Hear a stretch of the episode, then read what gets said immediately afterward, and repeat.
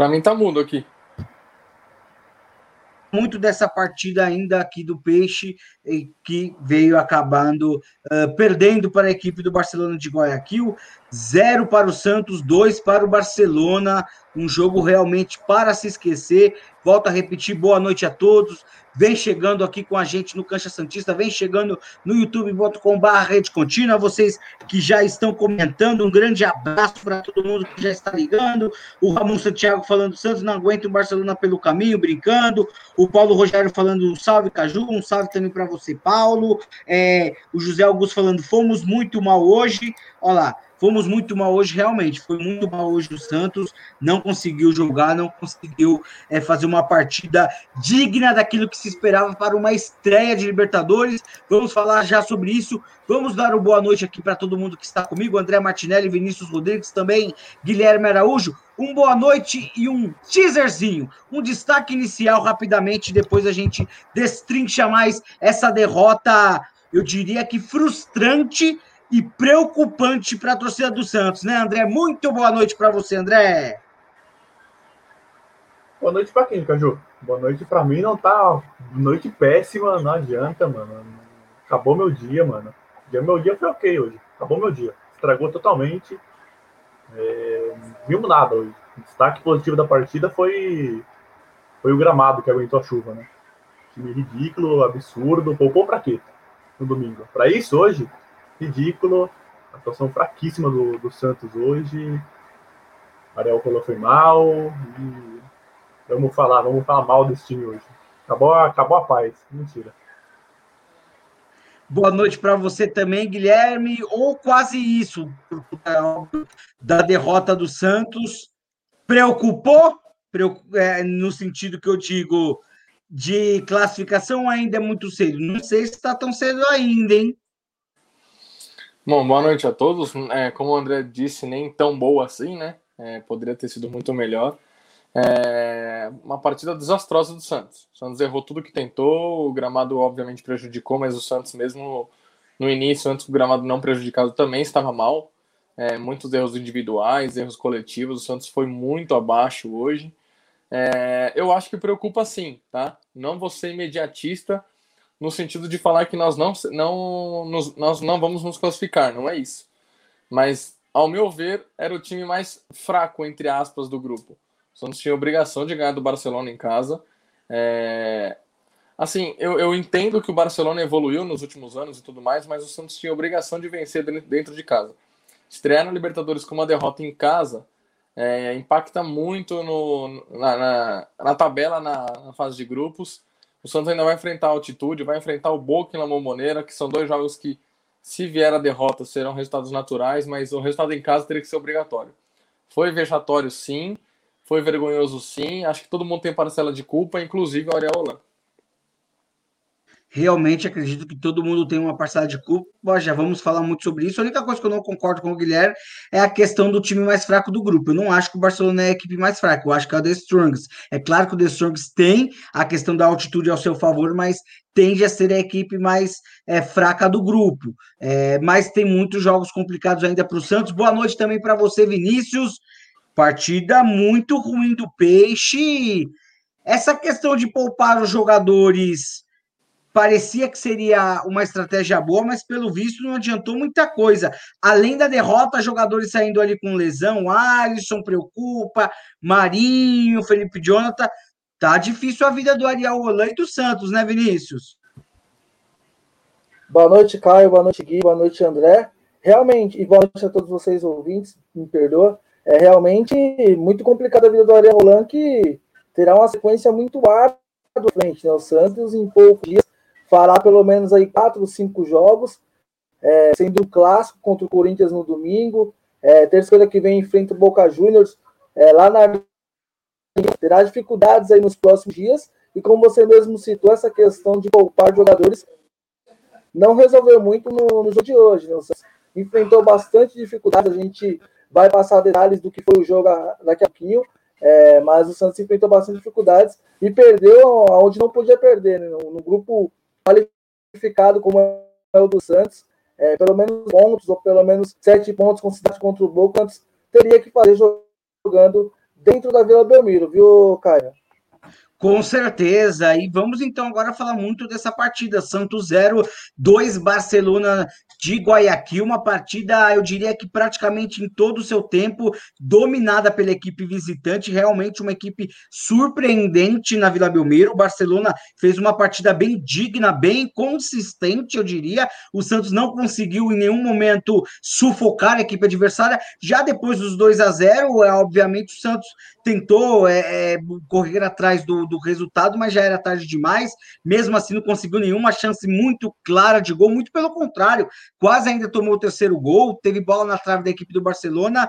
Uma partida muito ruim, né, André? O que, que você destaca negativamente? Eu sei que toda a equipe do Santos foi mal, eu sei que o Ariel também foi mal, eu sei que foi uma noite péssima, mas o que principalmente te preocupa pelo que você viu nessa noite, André?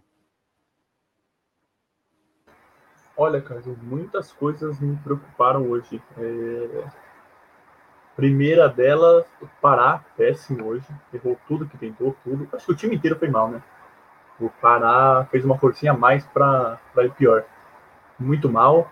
E eu acho que o que mais preocupa é essa posição que o Pará tentou atuar hoje, né? Porque depois da lesão, da saída do Pituca, né?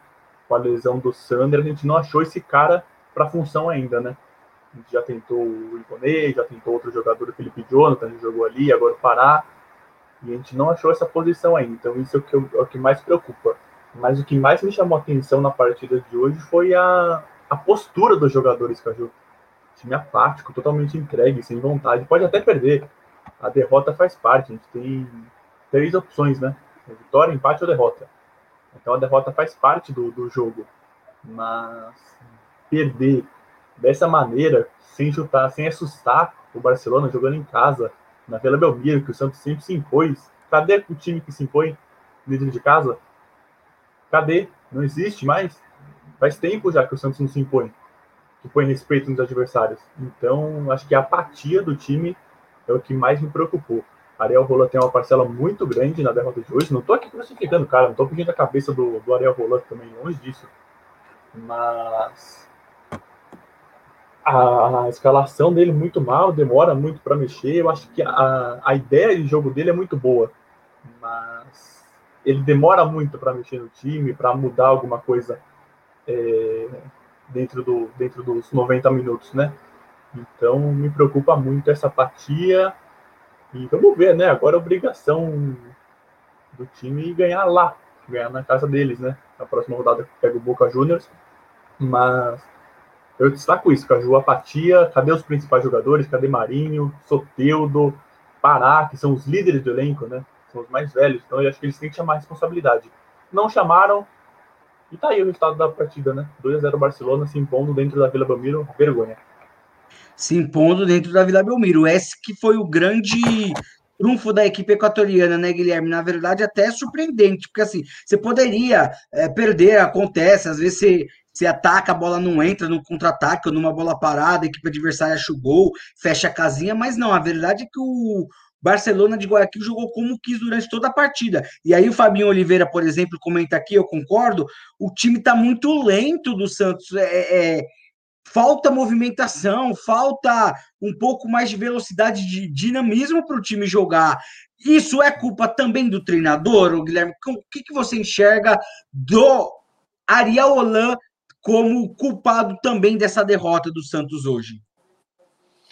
Olha, eu acho que todos, como eu falei anteriormente, todos têm uma parcela de culpa nessa derrota, tá? É, tanto dentro de campo quanto fora com o Ariel Holan.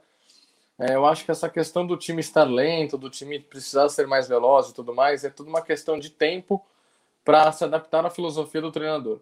É, a gente tem que, é, não muito longe, mas uma filosofia parecida era do, era do São Paulo, mas que foi encaixada muito rápida no Santos. Nós, torcedores mesmo, a gente se surpreendeu com a maneira com que o Santos é, aderiu a essa ideia de jogo. Não são todos os treinadores que vão conseguir implementar logo de cara. Então, é um processo. É, a longo prazo, a médio e longo prazo. Não vai ser da noite para o dia que o Santos vai, vai jogar em alto nível, vai, vai ter um time redondinho, enfim. Mas eu acho que tem alguns, algumas ressalvas. É, é visível a falta que o Sandri faz no meio-campo do Santos. Eu acho que ele dá essa dinâmica que o Santos tinha com o Pituca, depois passou a ter com o Sandri, e agora ele lesionado até o final da temporada, o Santos não vai tê-lo. É, não tem um jogador que faça essa função. E a gente também tem que considerar o elenco muito jovem. O Sandri é jovem também, mas a gente vê um diferencial nele em relação aos demais. É, em contrapartida, eu vejo alguns jogadores, ao mesmo tempo que o Santos tenta acelerar o jogo, esses jogadores prendem muito a bola. O Soteudo e o Marinho, é, ultimamente, tem, tem feito isso direto. Segura a bola lateral, quer enfeitar demais a jogada. O Soteudo mesmo fez isso no, no final de semana contra a Inter de Limeira. Hoje fez novamente. O Marinho também segura muito a bola. Se o Santos coletivamente fosse mais dinâmico, a gente poderia questionar um outro sentido de, de treinamento e tudo mais. Mas o treinamento é feito. O que eu acho que está tendo uma falha grande é a questão muito individual dos atletas. Seja quando o jogador não, não está apto para fazer aquela função, que eu acho que hoje o Santos não tem ninguém no elenco à altura do Sandri, e, e o sorteio do Marinho muito abaixo. Então a gente, a gente sabe que eles têm alguns, alguns lampejos de brilho durante o jogo, obviamente que nem sempre eles vão jogar os 90 minutos em alto nível, mas eles estão muito abaixo. Eu não lembro de uma partida do sorteio do Marinho essa temporada eles arrebentando. Eles ainda, ainda não estrearam na temporada, então acho que é um coletivo. É, o Santos falhou em diversos pontos hoje. Eu não consigo decidir o pior em campo, eu acho. Eu acho que se a gente poder, puder colocar um acima, eu coloco o Pará. O Pará hoje foi um dos piores em campo, errou tudo que tentou, ainda foi coroado com o gol contra. É, nada deu certo no Santos. O João Paulo também muito inseguro.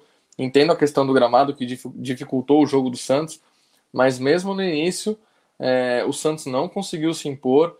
Ah, desde o início, você mesmo disse que, que o Barcelona se impôs. Acho que foi até uma surpresa para todos, né? A gente não esperava o Barcelona tão agressivo. Achei que eles viriam mais recuados, explorando contra-ataque. Desde o início, eles, eles atacando, enfim, vendo que dá para enfrentar o Santos sim. E, e, deu a cara a tapa. Então, fez o primeiro, não se abateu, foi e fez o segundo. É, não, vi, não vejo que o Santos ameaçou o gol do Barcelona no momento algum, nem no 0 a 0 nem no 1 a 0 e nem agora no final, no 2 a 0 Então, acho que tem inúmeras ressalvas, mas, como o André disse, eu acho que não é caça às bruxas também. É assim como quando nós vencemos o São Lourenço, não era o paraíso, e quando agora perde para o Barcelona, eu não acho que é o terror todo. Eu acho que há um trabalho a ser feito, tem que ir com calma, um passo de cada vez, e a gente acreditar num projeto. Vai ser, vai ser trabalhoso até, até esse, esse projeto sair do papel, digamos assim, mas a gente tem que confiar, porque elenco, nós não temos o melhor elenco do Brasil, mas a gente consegue fazer mais do que a gente fez hoje. Eu acho que hoje foi algo mais atípico, bem abaixo do que a gente poderia apresentar. Bem abaixo do que poderia apresentar, Vinícius, e bem preocupante a questão do posicionamento da equipe no setor de meio campo. Não sei o que você enxergou, mas muito do que mais me preocupa nessa equipe é o meio campo, é porque você tem ali um Pirani, por exemplo, como meia, que hoje não fez uma grande partida, mas vai oscilar mesmo, é jovem, tudo bem, mas você não conseguiu achar ainda esse segundo volante para poder atuar naquela posição, né? E é uma posição hoje no futebol que é de extrema importância. Esse jogador que saiba marcar e saiba jogar, né? E você vê que o Santos foi dominado no meio-campo, né? O Darmian Dias fez o que quis, distribuiu, e o Santos, por outro lado, não conseguiu fazer isso. É... Você vê essa equipe do Santos ainda mal treinada ou não? Ou foi uma noite atípica na Vila Belmiro, Vinícius? Acredito que tenha sido uma noite atípica, né? O Santos saídas aí do Lucas Veríssimo e do Diego Pituca que obviamente fazem uma falta danada, principalmente para essa função que você mesmo citou, que é a do meio-campo, a função que exatamente a, que o Lucas Pituca fazia. É, ele tinha essa qualidade para liberar essa saída de jogo do Santos, tinha qualidade para chegar à frente, e hoje, é, até hoje o Ariel Roland encontrou esse homem que possa suprir essa ausência do Diego Pituca. O Sandri vinha fazendo muito bem isso, porém, infelizmente, ele acabou se lesionando, e aí o Santos está tendo dificuldades. É, a gente viu na última terça-feira é, a tentativa de colocar o Felipe Jonathan ali. O Santos encontrou algumas dificuldades. É claro que é, o Felipe Jonathan não, não, não, está habituado a atuar nessa posição, ele encontra ali algumas dificuldades. Hoje, para mim, o Ariel Roland foi muito mal na sua tomada de decisão ao escalar o Pará nessa função. É, o Pará, pelo que, me, pelo que me lembro, não, não recordo ele ter jogado e atuado nessa posição, não somente no Santos, como em outros clubes que ele já passou jogando aqui no Brasil. Não, não recordo do Pará ter, ter feito essa função.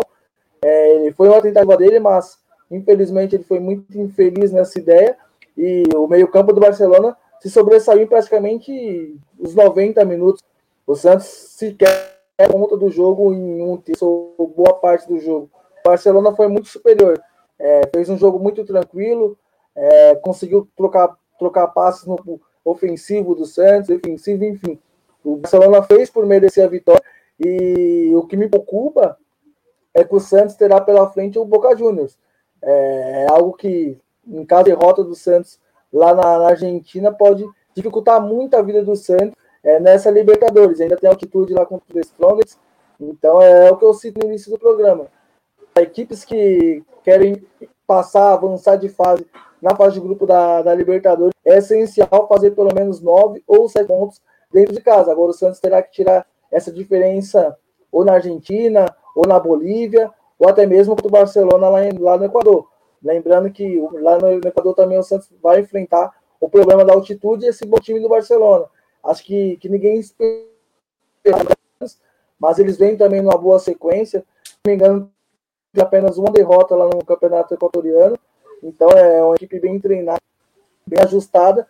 Por isso dificultou muito a vida do Santos. Claro que o Santos também tomado um jogo mais veloz, é, com boa troca de passes, e o gramado acabou lutando essa vida do Santos. Mas, mas é desculpa para ninguém.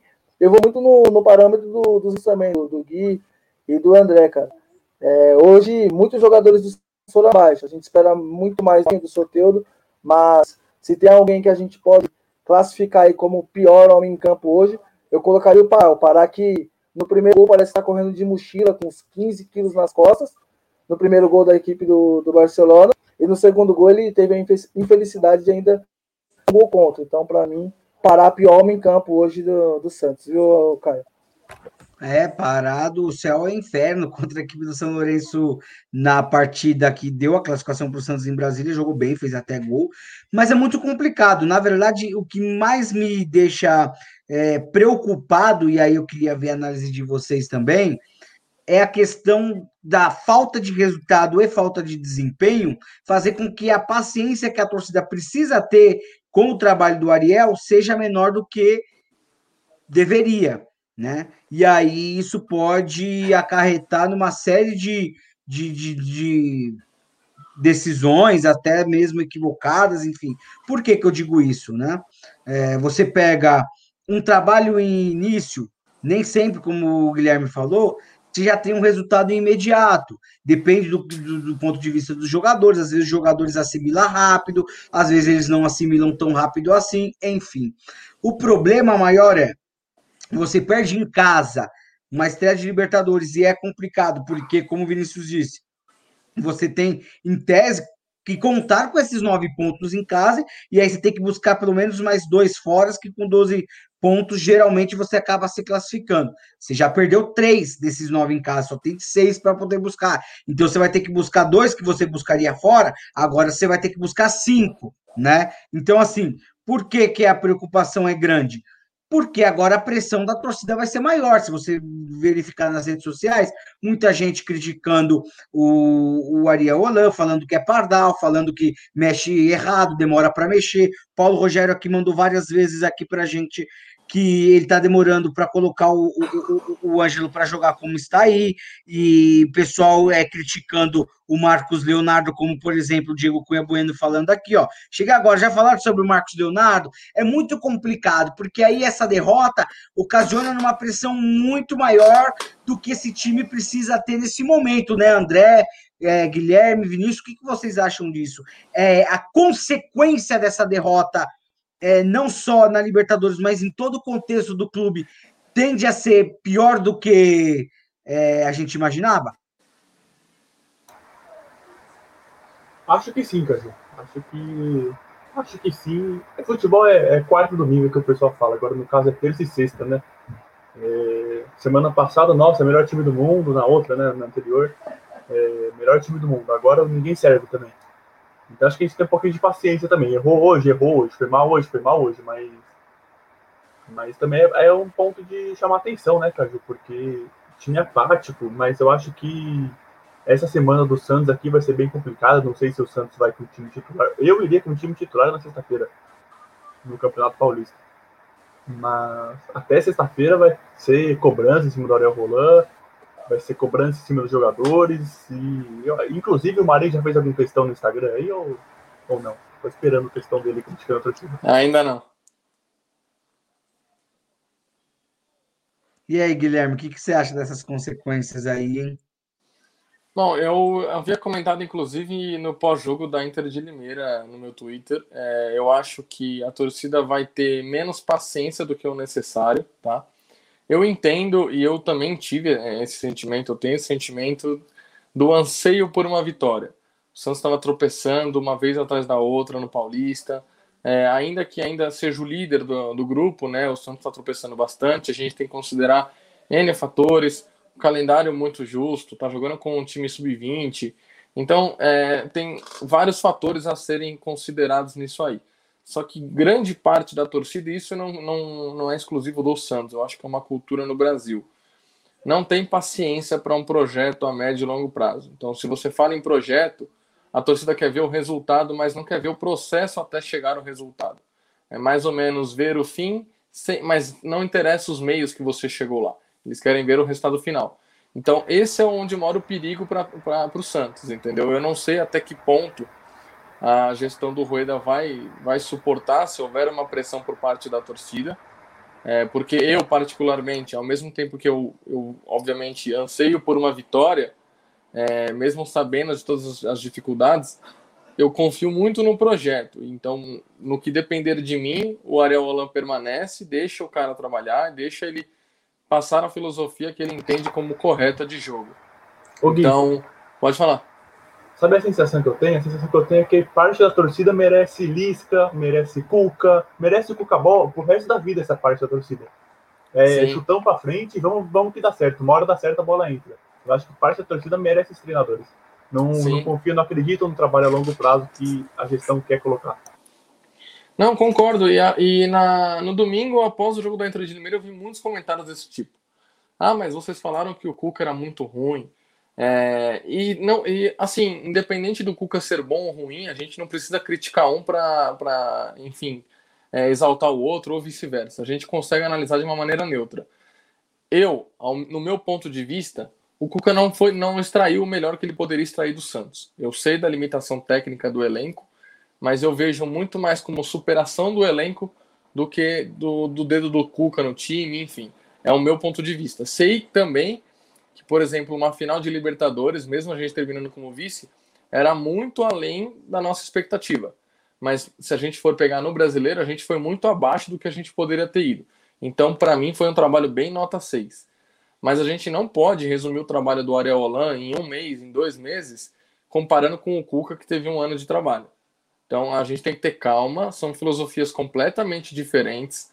Assim como se o, o quando o São Paulo saiu, veio o Gesualdo, depois veio o Cuca, o Santos passou por processos de reformulações que geram, que, que, que demandam tempo. Então não é, a gente não pode ser imediatista aqui com essa cultura de perder três jogos é demitido. Não é assim que funciona. Se a gente pegar o exemplo do Palmeiras, o Abel Ferreira está sofrendo uma pressão absurda depois de ter conquistado uma, uma tríplice coroa.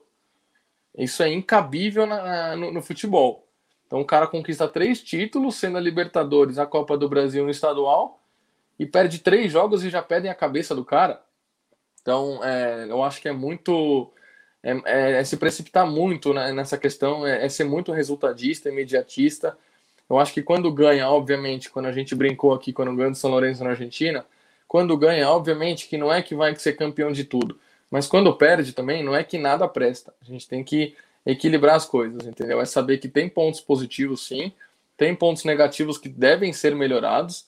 Isso não é não acreditar no projeto, não acreditar no Areola. É você saber que ele também tem pontos negativos. Todo mundo aqui tem, tem falhas. E ele precisa corrigir.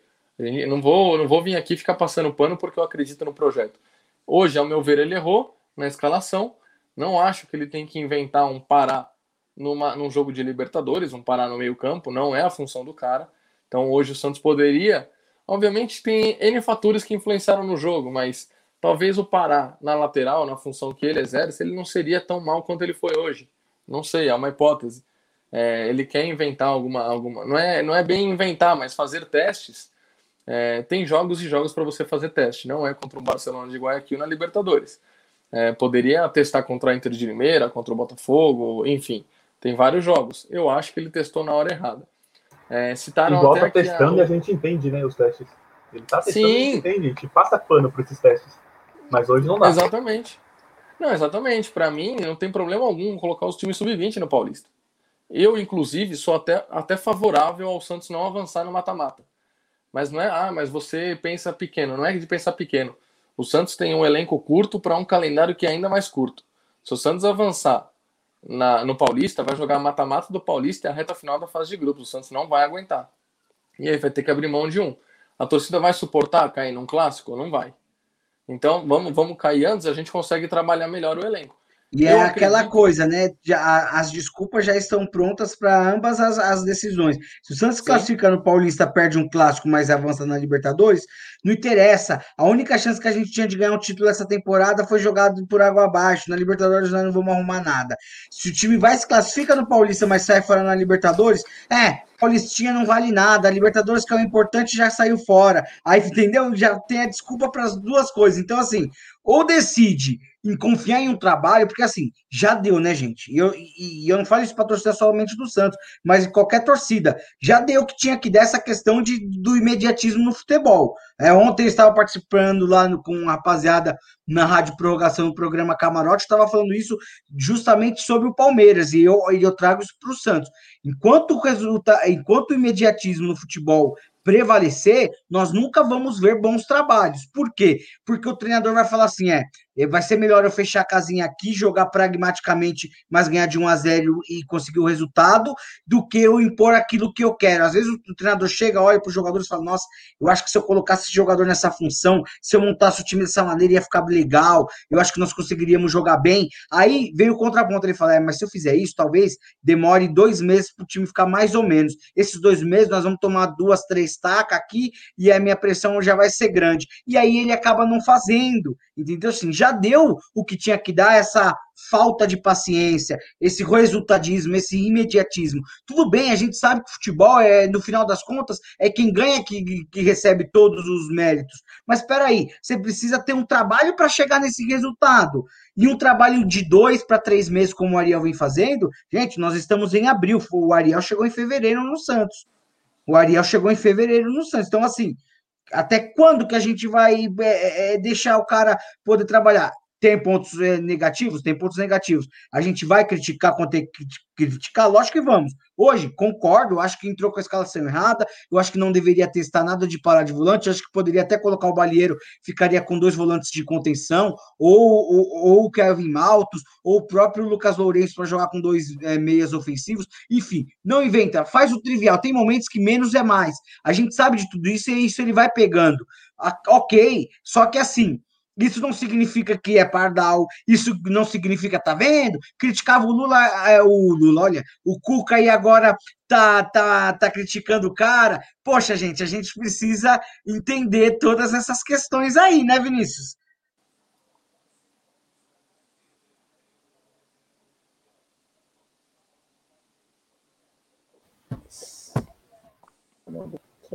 Tinha travado aqui Agora vai.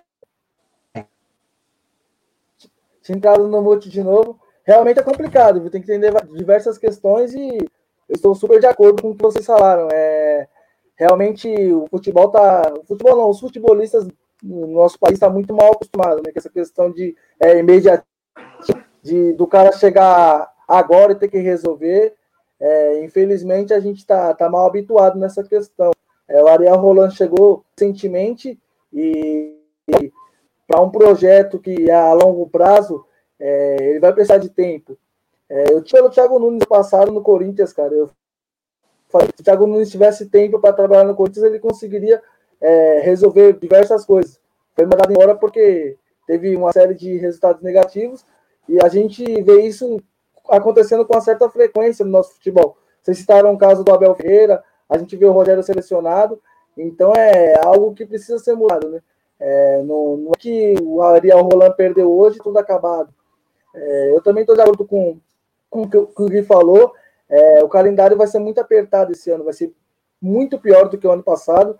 É, e essa temporada vai desgastar muito os jogadores. É, a gente viu hoje o Alisson saindo lesionado, o Marinho sentindo, o Felipe Jonathan sentindo, e vai ser normal a gente ver isso com uma certa frequência, porque um jogo em cima do outro. O Santos, por exemplo, tem um clássico contra o Corinthians domingo e enfrenta o Boca Juniors na terça. É, apesar de titular ser o Paulistão, eu jamais queria jogar um clássico com o Corinthians com a equipe reserva, cara. E você tem que pensar que tem uma viagem desgastante para a Argentina, enfrentar o Boca Juniors precisando da vitória, o Ariel Roland vai ter que poupar alguns jogadores. Então, é, é, eu acredito que o Santos teria que abrir mão do, do Paulistão, entre aspas, pontos contra equipes menores é, e tentar jogar a vida nos clássicos. Tem um clássico ainda contra o Corinthians, tem um clássico contra o Palmeiras, para tentar tomar um ponto ou vencer essas duas equipes. E só vai contra equipes de menor expressão, com sub-20 ou até mesmo com reservas, para se avançar ao mata-mata e enfrentar com seriedade. Mas a primeira fase vai ser praticamente impossível para o Santos enfrentar com sua equipe titular. Vai ter que se virar como pode. Tem um elenco curto à sua disposição.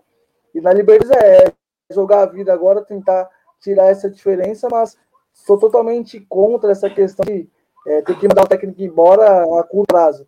É, chegou a trabalhar, tem que dar tempo pra, para que os projetos e tudo que o treinamento acaba acontecendo ao longo do, do período de ficar no clube. Né? Mas caso contrário, nada se resolve. É complicado, é complicado, caso. É, sei que está muito recente, a partida terminou quase agora. Só que a continuação da maratona está por aí. Sexta-feira o Santos já encara 10 e 15 da noite no Novo Horizontino pelo Campeonato Paulista. Na sequência, no domingo, já tem clássico contra. Olha essa maratona! Clássico contra o Corinthians domingo e na terça, na Argentina, joga contra o Boca Juniors. André, a bomba está na mão do Ariel. Esses três jogos vão definir muita coisa desse trabalho, porque imagina só, Vai, vamos supor que o Santos vem vence o, no, o, o Novo Horizontino jogando pro gasto. Perde para o Corinthians em plena Vila Belmiro e perde para o Boca Juniors, aí vai ser muito complicado, porque a gente sabe como a torcida é.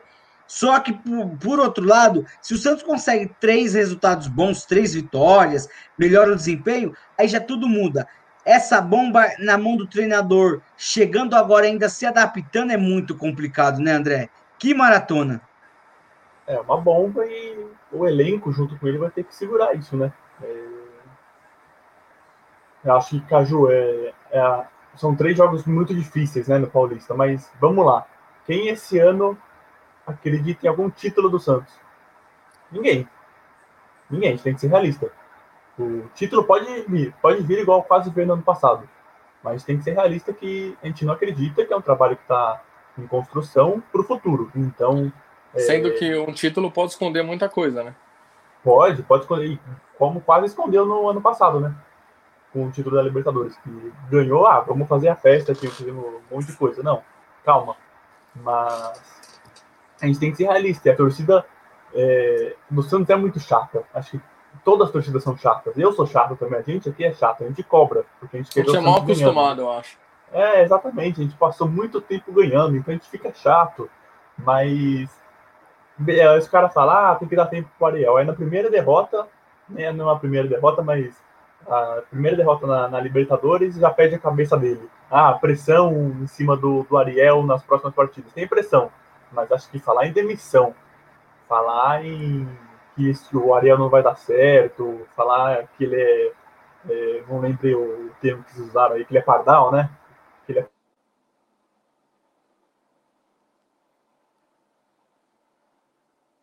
no Brasil agora, ele tá vendo ali em dois, dois meses, acho que caiu oscilou. Tem dois meses de, de trabalho, então ele vai errar, vai acertar e também a gente não pode crucificar. Errou? Beleza, você errou aqui, ó. Tá aqui, parar nessa função, não vou tentar outro. Mas tem uma hora que a gente pode pegar mais pesado lá para frente. Acho que no começo de trabalho, mas a gente tem que relevar algumas situações. Guilherme, agora é a hora de, de realmente sacrificar um pouco esse elenco, colocar os titulares para poder jogar, de fato, é, dois, três jogos seguidos. Ainda você acredita que é bom poupar, mescla, o que fazer? Porque, por exemplo, contra o Novo Horizontino você consegue até poupar, mas você vai poupar num clássico? E se você poupa no clássico, o Santos perde em plena Vila Belmiro para o Corinthians, como que chega a pressão para o jogo contra o Boca? Meio complicado, né? Como você montaria essa logística na competição para o Peixe aí, quando o Velho Sarsfield abre o placar contra o Flamengo, um para o Velho Sarsfield, zero para o Flamengo na Libertadores. Olha, hoje as equipes brasileiras, hein, passando sufoco, o Inter já perdeu, o Santos e só o São Paulo, que está vencendo, também acabou de abrir o placar com gol de Luan contra o Sporting Cristal. Diz aí, Gui. Olha, ao meu ver, eu acho que é, a minha posição não é uma posição que a torcida tem no geral, tá? Eu pouparia contra o Novo Horizontino, mais ou menos o time que entrou contra, contra a Ponte Preta. Vai sofrer? Sim, vai sofrer, porque a gente tem, tem que entender que são jovens é, em evolução, não, não estão prontos, então a gente tem que ter é, esse lado crítico. É, então, assim, eu pouparia contra o Novo Horizontino. Contra o Corinthians, eu não iria 100% titular, eu iria com alguns titulares, até para evitar que um, um jogador ou outro acabe arrebentando, que é natural, não é nem por excesso de jogos, mas sim por não ter um tempo hábil de recuperação.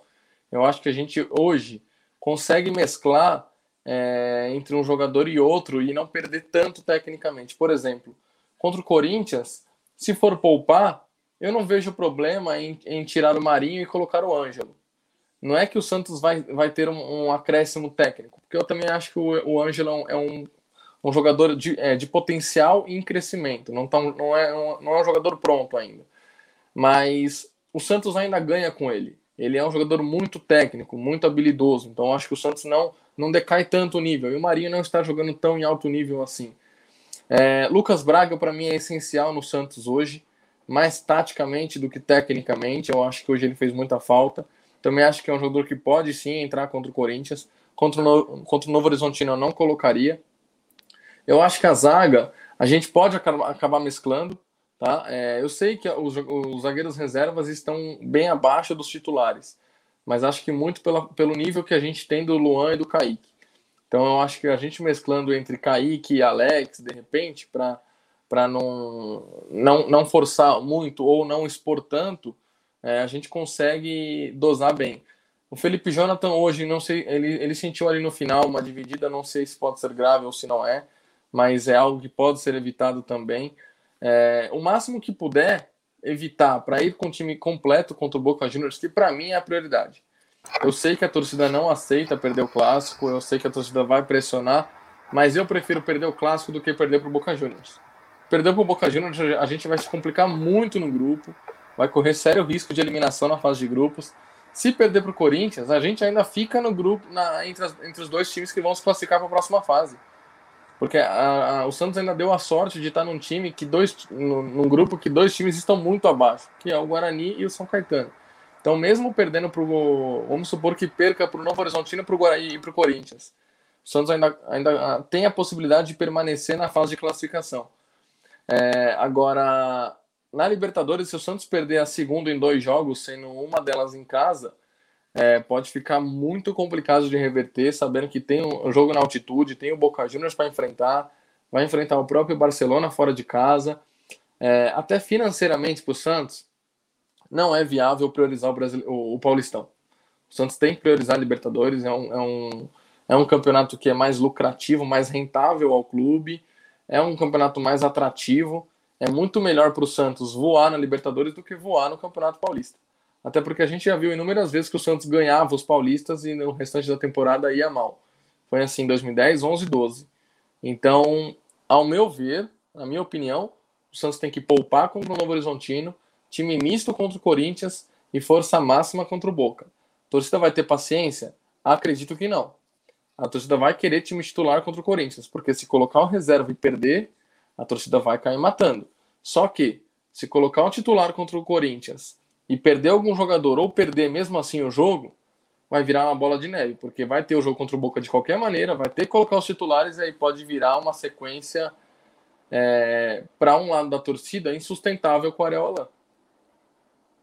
Com certeza, e você que vem chegando, não deixa de colocar ali o seu like, já acionar o sininho para que todas as vezes que o Canche todos os outros programas aqui da Rede Contínua estiver no ar, você conseguir conferir com a gente. Não se esqueçam também de se inscrever. Você que ainda não é inscrito no canal da Rede Contínua, se inscreva no canal e compartilhe a live para que todo mundo possa estar com a gente. Não deixe de colocar ali o seu like, beleza? Vinícius, é basicamente isso, nessa visão mais ou menos do Guilherme, do André, é, poupa aqui, mescla ali. Na verdade, vai ter que quebrar a cabeça. O elenco do Santos não é um elenco muito é, é, é, é, forte, né? Um elenco grande que você pode escolher, que você pode selecionar dois times, como por exemplo hoje um Atlético Mineiro tem, um Palmeiras tem, um próprio Flamengo tem. Não é, né? É, vai ter que quebrar a cabeça o Ariel e entender que esse é o contexto que está inserido. Mas eu te coloco mais uma questão também aí, ô Vinícius tem que ver também como que estarão as condições físicas dos jogadores. Alisson saiu com dor, Marinho sentiu a coxa, o Felipe Jonathan reclamou de dor. É isso que também a torcida precisa entender, né? Não é somente a questão de escolha de priorizar a competição, é, é a questão da condição técnica do, do jogador. Às vezes, o jogador que se destacou, é, se, é, é, se lesionou e se. Hum, destacou negativamente hoje no jogo por conta da questão física, ele pode é, se jogar a partida já logo em seguida, por exemplo, contra o Novo Horizontino, se estourar de vez. E aí seria a melhor condição poupar realmente, entendeu? Às vezes a, o, o, o setor de fisiologia do clube entende que ele precisa descansar por dois jogos uma semana, jogou na terça, ó, é melhor ele descansar por uma semana e só jogar na terça que vem, só treinar leve, para ele poder ter condições 100%.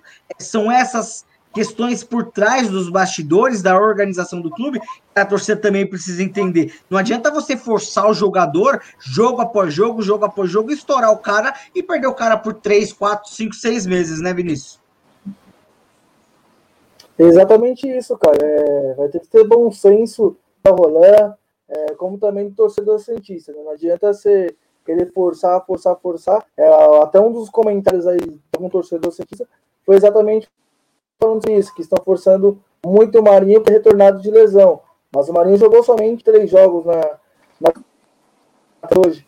É, o Marinho descansou praticamente uma semana, já que não nas últimas duas partidas do Santos. O jogo que ele fez foi na terça-feira passada. É, descansou sete dias, somente treinou para disputar justamente essa partida. O Santos, infelizmente, perdeu. Então a gente vê que essa questão de poupagem também é super relativa, mas com essa sequência que o Santos, será impossível o Abel é, escalar é, a equipe titular contra o Novo Horizonte na sexta, contra o Corinthians no domingo, e já na terça-feira escalar a equipe novamente titular. Então ele vai ter que mesclar sexta, é, possivelmente escalará uma equipe totalmente reserva.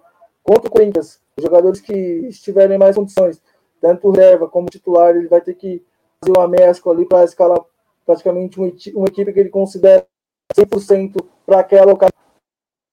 E terça-feira, força máxima para tentar um bom resultado na Alabama e surpreender a equipe do Boca Juniors para conseguir um bom resultado. Ah, mas é, o Santos terá uma semana, uma semana aí para ir do inferno ao céu ou do, do, do céu ao inferno. Então, será uma semana difícil para o Santos, mas tem como Ariel Roland levar o Santos a novos ares, né? É, vencendo o Corinthians, vencendo o Boca Juniors, o, Santos, o torcedor Santista já volta a sonhar alto, e o próprio Ariel Roland é, vai ter vida tranquila, já que alguns torcedores já pressionam em si o viu? Vamos chegando já no, na reta final do Cancha Santista de hoje. Você que está chegando agora, não se esqueça de deixar o seu like, também não se esqueça de se inscrever no canal da Rede Contínua, você que ainda não é inscrito, e também compartilhar a live com todos os seus amigos, compartilhe no seu Twitter, no seu Facebook, no seu Instagram, em todas as redes sociais, para que vocês possam conseguir aí nos ajudar no Cancha Santista de hoje. E nessa reta final, vamos falar falar um pouco sobre o extra-campo, né? Sobre o fora de campo, que também vem pegando fogo na Baixada Santista, André. As contas de 2020 da gestão José Carlos Pérez e os três meses de Orlando Rolo foram reprovadas ontem, né? Para contextualizar para a torcida Santista que não está por dentro. Ontem, né, aconteceu uma reunião do Conselho Deliberativo do Peixe que analisou o Conselho Fiscal do clube depois do parecer fiscal. Então, o que, que acontece? É, existe esse Conselho Fiscal, ele dá um parecer que apresenta para o Conselho.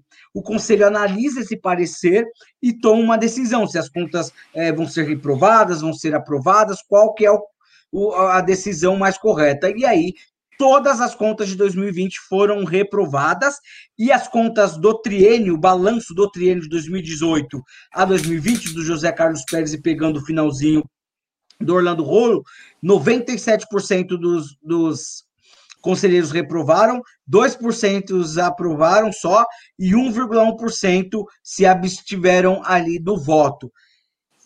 Fora de campo, ainda as coisas parecem que estão sendo melhoradas, ainda não tem nada é, é, em céu de brigadeiro, como diria o próprio presidente Andrés Rueda, né?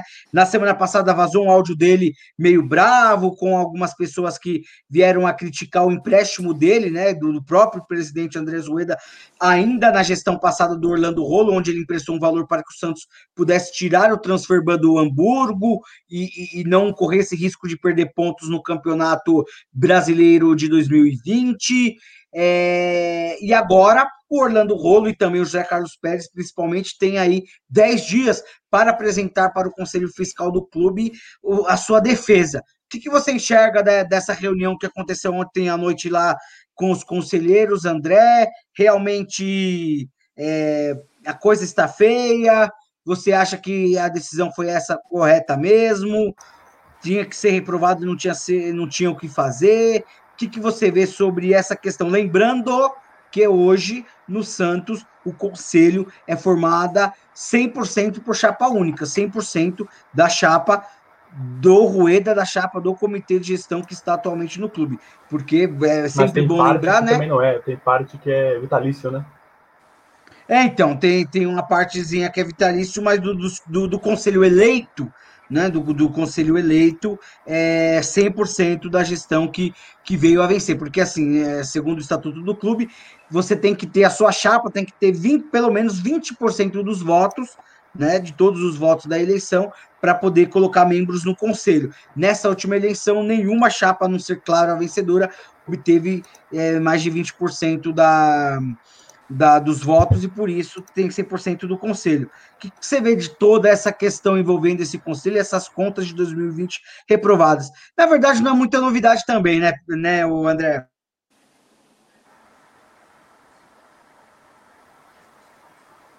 Voltei? Voltei. É, acho que surpresa zero, né, Caju? É, acho que surpresa zero é, das contas reprovadas. Só que acho que só tem que sair os nomes dos 10 que votaram a favor, né? É, então, e quem se absteve também. Eu acho que vai sair ainda. E quem se absteve também. Então são 21 nomes, né? São 3%. A gente tem que saber esses nomes. É, porque. Malucos, né? Malucos, não tem. Não... E eu acho muito pouco. Eu não quero me alongar muito, porque daqui a pouco a gente tem que encerrar a live também. Mas, beleza, as contas foram reprovadas, ele vai ter vai recorrer daqui sei lá quantos dias, aí vão reprovar de novo, não sei o quê. Vai acontecer o quê? Ah, vai ser expulso do quadro associativo do Santos. É muito pouco. É muito pouco. Ele, é, ele, ele não. Ele, Polo e outros, Modesto Roma, pega o pessoal lá, o Dílio, quase acabaram com o Santos. Quase acabaram com a instituição de mais de 100 anos. Então, apenas excluir do quadro associativo é muito pouco para um tamanho do, do clube como é o Santos Futebol Clube, Caju.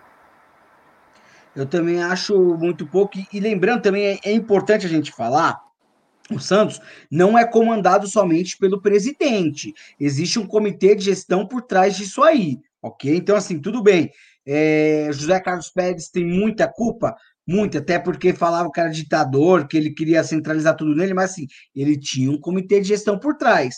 E essas pessoas do comitê vão responder por alguma coisa?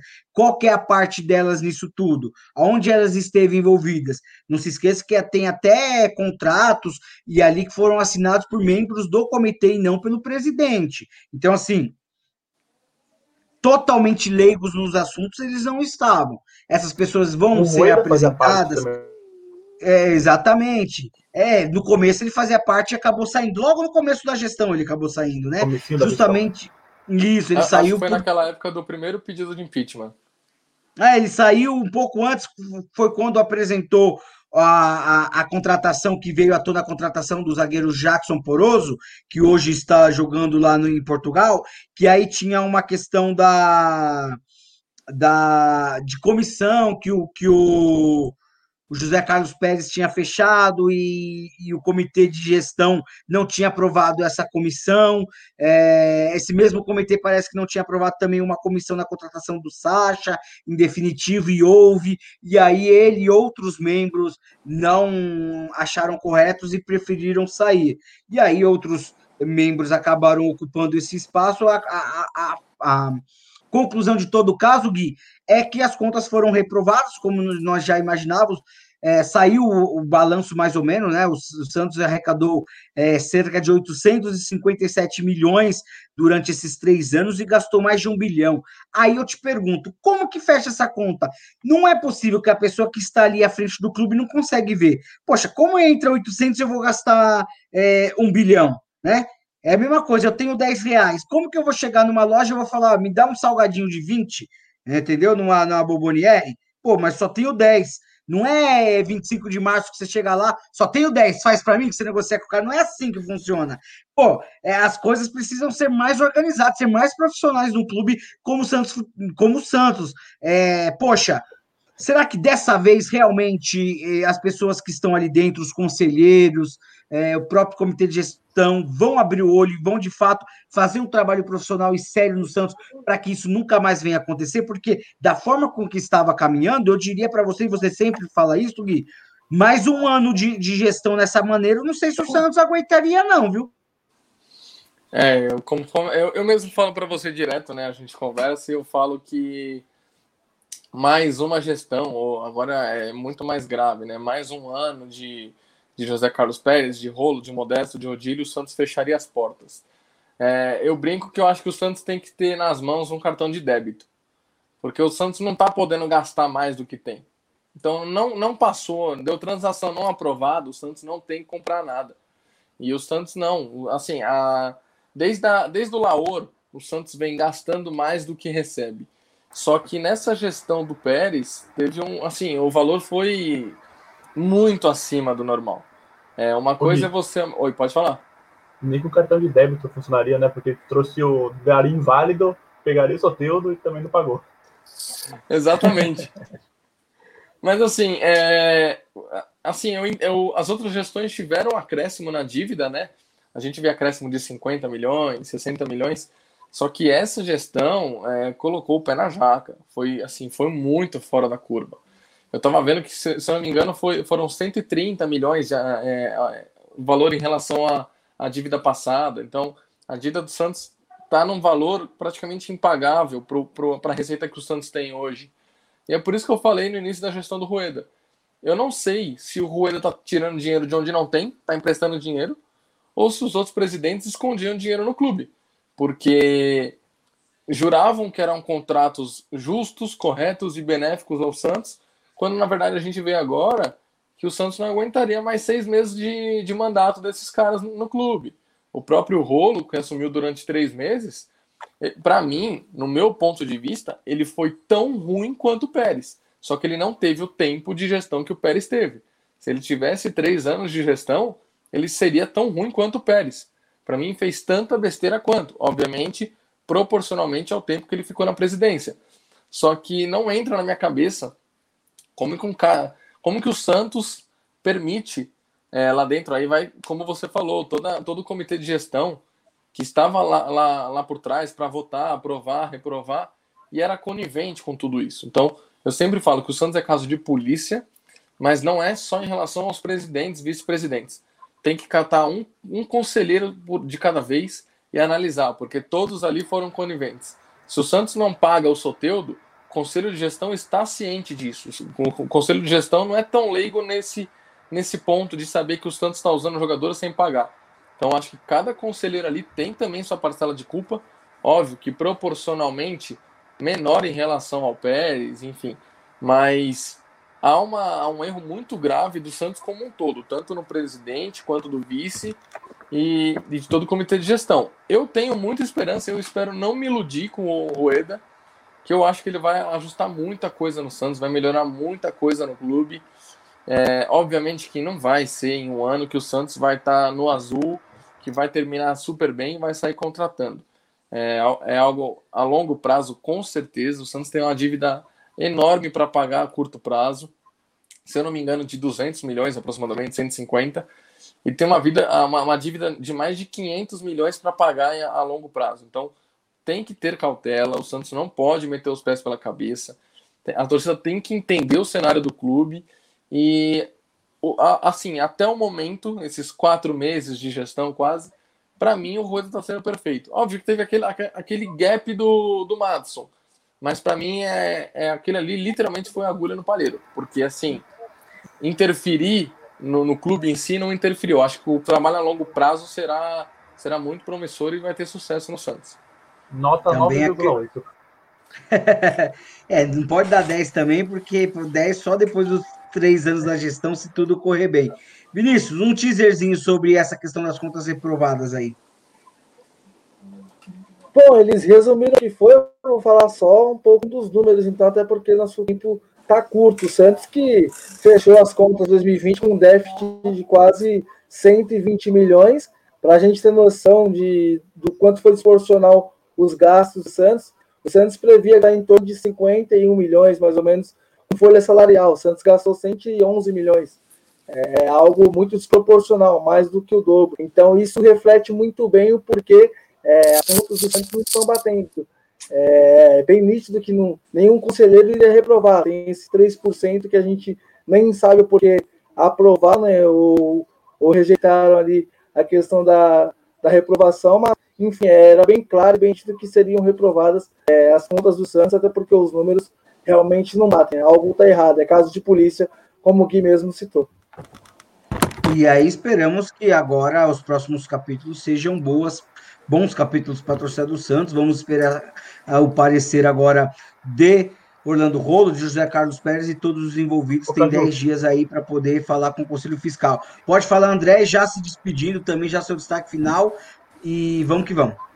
É caso de polícia, mas não significa que é caso de polícia para o policial voltar a ser presidente, tá? Longe disso. Passe longe disso. Pelo amor de Deus, não queremos mais Orlando Polo na presidência. Quase acabou com o Santos em três meses. Dito isso. Até porque o policial causou o maior problema para o Santos em 2020, né? É, que é. era um caso de polícia também. Exatamente. É difícil, é complicado. Torcer esse time vai matar a gente ainda. Eu tenho certeza que minha morte vai ser por causa do Santos Futebol Clube. Eu já cortei minha vida, sei lá, uns 10 anos. Só por causa do Santos. Se eu fosse morrer com 90, eu vou morrer com 80 hoje por causa do Santos. Mas enfim. Boa noite para todos que nos acompanharam aqui até agora. Boa noite para vocês. Tentar essa boa noite, né? Vai ser difícil dormir hoje. Mas é isso, sequência difícil para o Santos na, no Campeonato Paulista, Copa Libertadores. E vamos torcer para o Ariel Roland fazer um bom trabalho nesses dias, o time jogar bem na sexta, jogar bem no domingo tomara que na terça-feira que vem a gente tenha aqui sorrindo de verdade, porque hoje, nossa, foi difícil fazer o programa. Boa noite a todos. Boa noite, André. Boa noite, Guilherme. Boa noite, Vinícius. Bom, boa noite a todos. Obrigado pela audiência de cada um de vocês. É... Basicamente é isso. O Santos tem um, um, trabalho muito difícil pela frente, um calendário complicado, uma sequência complicada. É... São diversos campeonatos, diversos jogos dentro de uma mesma semana. É, então, o que eu posso pedir é que a torcida seja paciente com o clube, com o treinador, porque não vai viver só de vitórias, isso a gente pode garantir que não vai acontecer, mas que a torcida seja paciente, porque o projeto a longo prazo tem tudo para dar certo. Que a gente não seja imediatista nem resultadista, de querer a vitória a todo custo, porque lá na frente o barato, o, o barato sai caro. Então, que a torcida seja paciente, acredite no projeto e que o Santos consiga, enfim, nessa sequência, se sair o melhor possível, ao meu ver, principalmente na Libertadores, que eu acho que é a prioridade. Então, basicamente é isso. Obrigado a todos que participaram. Infelizmente foi depois de uma derrota, né? A gente estava invicto, mas enfim, tomara que na terça-feira a gente volte a vencer e respire na Libertadores. é, tem. E espero que o Santos volte a vencer, a gente respire na Libertadores e terça-feira que vem seja uma live mais prazerosa para a torcida Santista. E como a live foi um pouco mais cedo, acho que minha namorada está assistindo, vou mandar um beijo para ela, que hoje não foi tão tarde, né? Falar que eu amo ela. Tá certo, tem que fazer a média mesmo. Falou, Vinícius. Boa noite também, seu destaque final, irmão. Boa noite, boa noite, Caio, boa noite, Gui, boa noite, André, e boa noite aos ouvintes que estiveram conosco. E terça-feira que vem, se Deus quiser, a gente estará aqui passando um parâmetro do, do Santos aí na, nos próximos meses. Né? O Santos que vem sendo Boca Juniors, segue vivo na Libertadores, então, é, foco total, como o Gui falou, caiu na invencibilidade aí com o Santos. O Santos estava vindo muito bem, mas é torcer para o Santos se reabilitar aí na competição. E se Deus quiser, a gente fazer uns programas mais leves aí, porque o clima hoje não foi bom, até porque ninguém gostou da nota do Santos. Um abraço a todos aí, fiquem todos com Deus. Tamo junto, Caju.